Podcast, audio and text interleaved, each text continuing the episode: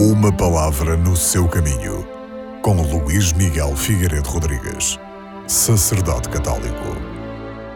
O Evangelho deste domingo é muito breve e nele podemos ouvir Jesus Cristo a dizer: Cumpriu-se o tempo e está próximo o reino de Deus. Arrependei-vos e acreditai no Evangelho. O evangelista Marcos situa o contexto em que apareceu o programa de Jesus sintetizado pela primeira declaração do Mestre neste Evangelho. Temos uma indicação do tempo, depois de que João Batista foi preso, e do lugar. Jesus foi para a Galileia. O mensageiro de Jesus foi preso. Marcos há de dizer mais tarde quais os motivos da prisão de João Batista e as razões que o levaram à morte. Esse dado é importante. O mensageiro de Jesus mexeu com os interesses e privilégios dos poderosos. O que é que irá acontecer a Jesus? Aos poucos, o Evangelho mostra que Jesus, o forte, não se deixa amedrontar pelos poderosos, vencendo os mecanismos que geram morte para o povo. A Galileia é o lugar social onde Jesus inicia a sua atividade.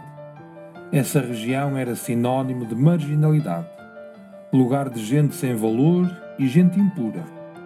É no meio dessa gente e a partir dela que Jesus anuncia o seu programa de vida, dizendo que o reino de Deus já está próximo. O programa de Jesus consta de três momentos.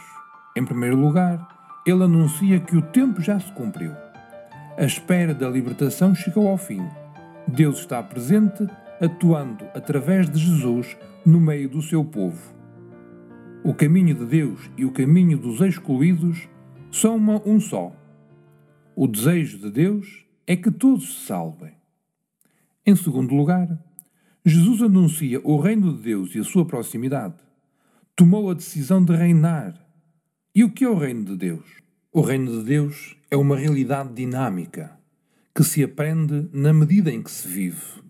Por isso, sempre que os cristãos e as comunidades vivem à imitação de Jesus Cristo, vão compreendendo o que é o reino de Deus, porque veem o reino a acontecer diante dos seus olhos.